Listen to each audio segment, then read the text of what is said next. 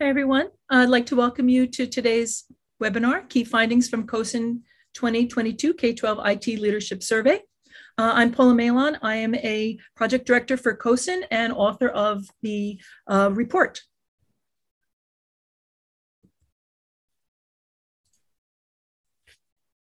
Joining me today, hopefully, will be Keith Buckwald, Chief Information Officer from Hillsdale Township High School School District 86 from the great state of Illinois, and CoSN's own Robert Duke, who is our Chief Operating Officer.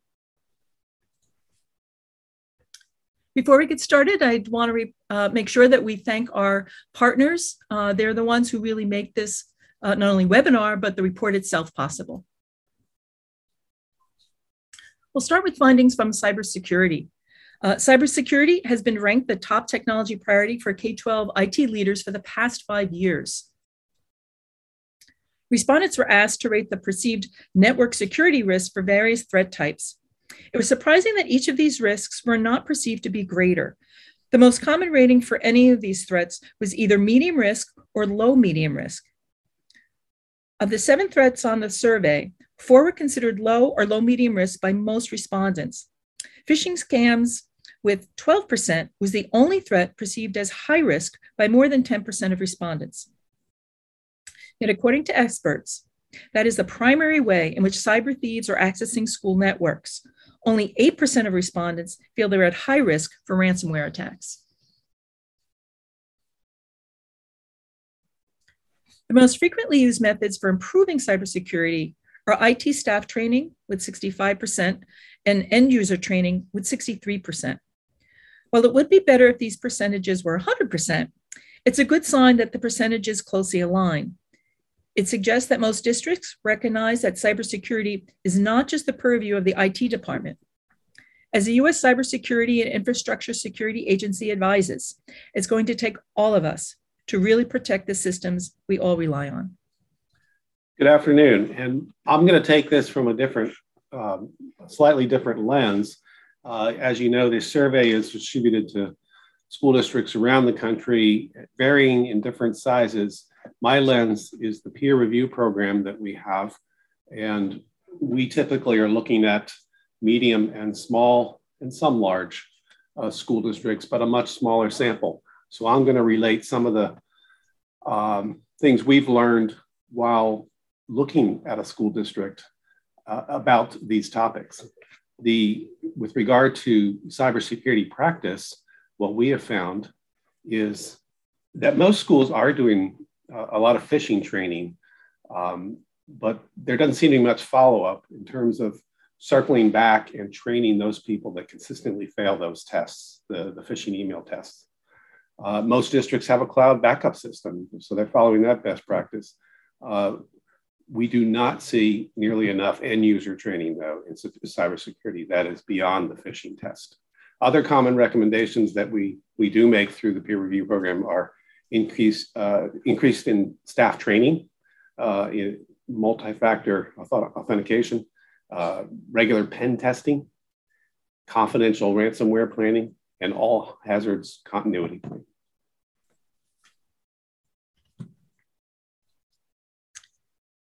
Only a fifth of districts have full-time equivalent employee dedicated to network security, and that's about the same percentage as last year. This means that cybersecurity protection is kind of a part-time responsibility for a large majority of districts. In lieu of full-time cybersecurity position, districts address cybersecurity in a variety of ways. A third of districts include the responsibility as part of another job, and this is virtually at the same rate as the prior year. The results for ad hoc and other strategies also closely mirrored last year's results. However, significant change is seen in the reduction of the shared responsibility approach in which cybersecurity functions are carried out by more than one employee. This year, only 34% of structured cybersecurity management in this way compared to 53% the prior year. More districts have implemented outsourcing strategies instead. Outsourcing is used by 21% of districts, 7% to a public service organization or to a school district entity, and 14% to a private sector provider. In 2021, just 6% of districts outsourced. This cyber attacks become more sophisticated, greater expertise is needed to combat them, and the demand for those skills is also increasing. Globally, there is a cybersecurity skills shortage with more cybersecurity job openings than qualified candidates to fill them. As school districts will be hard-pressed to offer salaries that compete with the private sector for a small pool of cybersecurity expertise, we suspect that the use of outsourcing solutions will only continue to grow. And this is an area where CoSN is trying to dig a little deeper. We have a grant to look at, a small grant to look at some additional, gather more information on cybersecurity staffing. We are also working on a new Blaschke report this summer that will also focus on that topic. So there will be more data available in the early fall that we can share back with CoSN members. Peer reviewers are currently recommending the districts dedicate staffing to the management of cybersecurity. And for smaller districts, this recommendation is usually around a half-time FTE. And for medium to large districts, this is at least a full FTE position. I know that's a large investment, but the demonstrated magnitude of this threat does warrant this kind of investment in security. Districts with cybersecurity insurance are 62%. Another 3% are planning to purchase. Having cyber insurance is really a best practice of cybersecurity experts advise because it's really a matter of when, not if, an organization will experience an incident. Of those with insurance, 38% are covered as part of a comprehensive umbrella policy, and almost a quarter, 24% of districts purchase separate cybersecurity policies. What's sort of changing in the policy, cybersecurity policy insurance area is that because districts are being really targeted, there are now increased requirements to either get the insurance or to get a payout from the insurance. And often that includes things that you have that training and that you have policies in place and you can prove it. One aspect that has also come up is that they request that you don't advertise you have insurance because that actually makes you more of a target. Many students had limited access to robust digital tools, both at the school and at home. So before I go into the survey results, I just wanted to point everyone to CoSN's resources that were developed to support district equity initiatives. And you can find those resources, including a downloadable digital equity toolkit under the EdTech topic section on CoSN's homepage. Most districts have implemented one-to-one programs across all grade levels. The middle schools have the highest rate of implementation with 86%, followed by high schools with 83%. These percentages represent a significant increase in implementation since 2020, when this question last appeared on the survey. Greater increases occurred in the elementary schools. This year, one-to-one implementation at grades 3 to 5 is 81%. Closely mirroring those of high schools. The implementation rate for grades K-2 is 73%. While a direct comparison to the 2020 results is not possible for the elementary school results, as they were not segmented by grade level in prior years, the combination of grades K-5 had a one-to-one implementation rate of only 43%. The contrast in results between the two surveys show a dramatic overall movement towards increased one-to-one in the elementary grades. So with the pandemic, we did notice that many districts accelerated their one-to-one planning or their implementation of one-to-one. They purchased LMS systems. They made all these investments in remote learning. Now there's going to be a financial hangover because the grant money's gone. And districts are wondering how they're going to pay to sustain these devices over time. And so that's become the preeminent question. And a lot of districts are struggling with how do we keep these devices current? Yeah, because after 5 years, you're going to need another set. You need something new. Yeah. So despite the considerable progress having been made with the homework app, it still persists. Only 5% of respondents work in districts where all their students have adequate broadband access at home, and only 7% reported that most of their students had adequate access at home. And I think a good portion of this very low number does have to do with rural school districts where it's nearly impossible to reach a significant part of the county that you're serving. So towards this end, CoSN has done a home connectivity study. It is available in our resource center right now that'll allow you to take a deeper dive into this. And that study is continuing. So we will be releasing more information on how this particular problem is being addressed in some areas. And we also have a blog on the CoSN website that highlights how one school district in California addressed this problem by building their own LTE network. Now, I realize that's a high-end solution for many communities and maybe beyond their means, but that is one way of addressing the rural divide. This slide shows some of the strategies that districts are currently using. The vast majority employ a variety of strategies to help students access broadband at home. With 67%, the most popular method is providing Wi-Fi hotspots. However, some respondents commented that the LTA hotspots in some regional areas have been ineffective, and the coverage was less than had been advertised. Another 10% of districts partner with libraries provide loaner hotspots. A third promote federal broadband benefit programs for low-income families. About a quarter promote provider-sponsored services at reduced monthly rates. And 19% provide free or subsidized access to low families directly. 14% of districts provide Wi-Fi on school buses. 12% provide free or subsidized wireless access to the community. And 5% use other strategies not specified on this survey.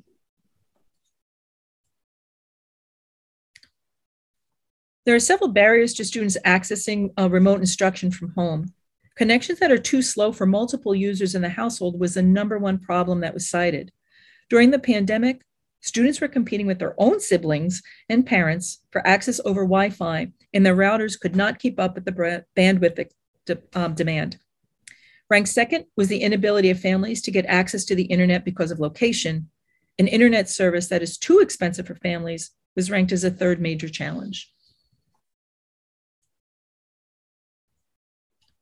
When asked to rate the importance of features for new or refreshed devices, the overwhelming majority, 98%, said sufficient capacity to run video conferencing applications was important, including 58% who said it was very important. This result is not unexpected due to the reliance on video during remote learning. This data reinforces the finding of CoSN's student home connectivity study, which Robert just mentioned, which looked at 750,000 students in 13 school districts and found that 87% of bandwidth by students learning from home was for video. So our review program has seen some dedicated technology staffs addressing these problems in particular.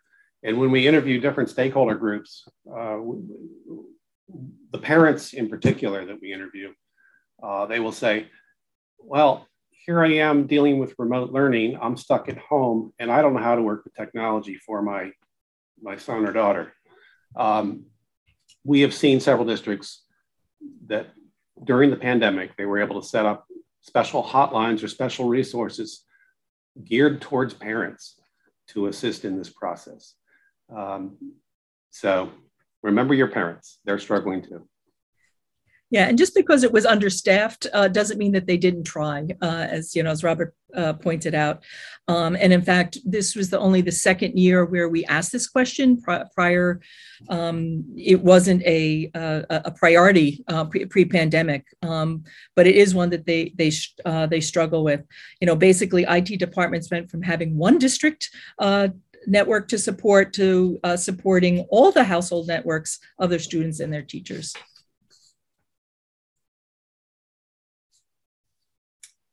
When it comes to IT leadership profiles, we find that IT leaders are still overwhelmingly white and predominantly male. though there appears to be an uptrend in women holding IT leader positions over the past 3 years, increasing to 34% in 2022, this year's survey, compared to 25% in the 2020 survey. While the question about salary had a relatively large percentage of opt-outs, that's that do not provide level at the bottom, the responses provided make apparent a metropolitan, non-metropolitan divide. In rural areas, 59% of the IT leaders' salaries are under $100,000. In towns, 62% of IT leaders earn less than $100,000. This compares to suburban areas where 25% earn less than $100,000 and urban areas where just 20% of IT leaders earn under 100,000. A distinct metro divide is also seen when we look at the highest salary ranges. Only 2% of IT leaders in rural environments and 4% of those in towns earn at least $130,000, as compared to 24% in suburban districts and 31% in urban districts. And respondents from urban districts were the only segment to report salaries more than $200,000. While most IT leaders are in their 40s and 50s, and there is an expected correlation between age and number of years to retirement, the percentage of those planning to retire in the next 5 years is a significant 31%. When we look at retirement plans impacted from the pandemic, we find that 12% are planning to retire early because of the pandemic. The vast majority of respondents, however, made no changes in their retirement plans, and a hearty few, 3%, are deferring their retirement to a later date due to the pandemic. This is a quote from one of the survey respondents. "Everything is moving to a networked solution. Alarm system, doors, even HVAC are now a responsibility of the IT department because it's networked, but our staff has not increased to keep up with the demand." And I just wanted to share this quote because it highlights the expanding scope of responsibilities that IT leaders have had to contend with on top of those responsibilities posed by the global pandemic. This year's survey had an expanded section on procurement. IT leaders are involved in selection of digital content. More than half have heavy involvement in the procurement of digital instructional materials, including the 19% who serve as the final decision maker, meaning that products can't be purchased without their approval. District IT leadership play an essential role in determining how and if curriculum software and related assets can be integrated into the digital ecosystem.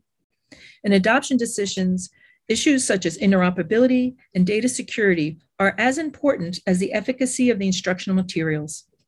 District IT leaders often have a more complete picture of what curriculum materials are being used throughout the school system, and their insights are important for long-term procurement planning and licensing renewals. When it comes to free tools, a large majority of districts have processes in place for reviewing and allowing the introduction of free tools into their digital ecosystem.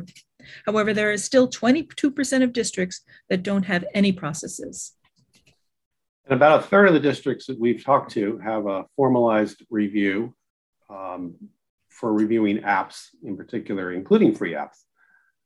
A lot of districts we have talked to take a laissez-faire approach to free apps, when those apps really should be part of this process as well to ensure that data privacy is secured. When making technology purchasing decisions, there are many places IT leaders can look for information. Most look to their colleagues, with almost half finding colleague referrals extremely helpful and 2/3 finding them very helpful.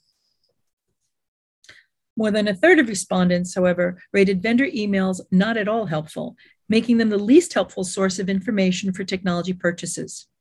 However, it is not clear that this low rating is due to the content of the emails or the use of email as the medium to communicate the content. Here are the full results, and you can see that all sources of information are used to some extent, including those vendor emails, where more than half of the respondents found them to be at least somewhat helpful.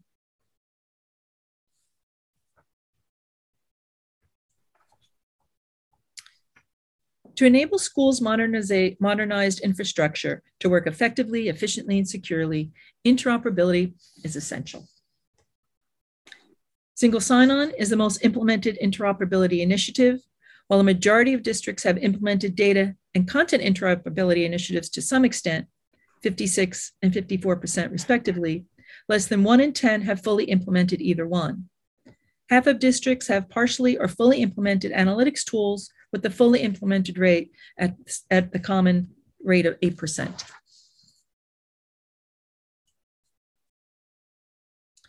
In 80% of districts, IT leaders report that they are taking steps for interoperability improvement. Educating stakeholders is the most common method employed, with 42% educating IT staff, 40% educating administrators, and 39% educating instructional leaders.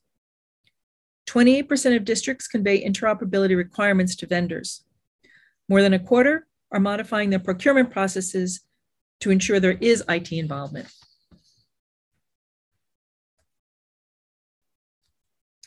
However, there are many factors that can serve as obstacles as districts seek to increase data interoperability. Lack of awareness or understanding of the issues by instructional leaders was the most common barrier, cited by 44% of respondents, followed by budget constraints, lack of staff expertise, complexity of the work, and limited staff capacity. And this is where our field experience differs from the larger survey data. What we found when we've talked to school districts on site is that the real barriers are, well, their barriers in this smaller data set is complexity of the work and limited full-time FTE staff capacity. Those are their barriers to making more change around interoperability. So that wraps up the highlights or the stats of the slides that we have for you. Obviously, there is more in the report itself. If you have any questions, please insert them into the chat window or make a note of my email there. You can send them as follow-up questions. One question we often receive is, will these slides be available? And indeed, a link to this recording and its slides will be sent to you at the completion of this webinar. And of course, we encourage you to download the report. There's a QR code there that you can snap that will bring you to the URL that is listed below.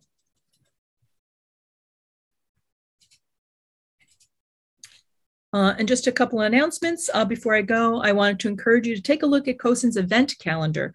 It has upcoming webinars, courses, workshops, and others. And the two listed here are coming up in the next 2 weeks. So you'll want to look out for those. And of course, before we end, I have to give another shout out to our survey partners. It really cannot be overstated how valuable their support has been on not only this webinar, but in doing the report itself.